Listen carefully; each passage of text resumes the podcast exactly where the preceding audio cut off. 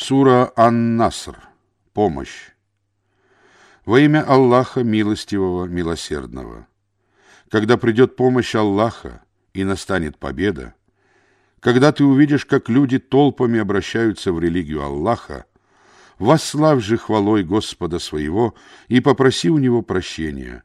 Воистину, Он принимающий покаяние.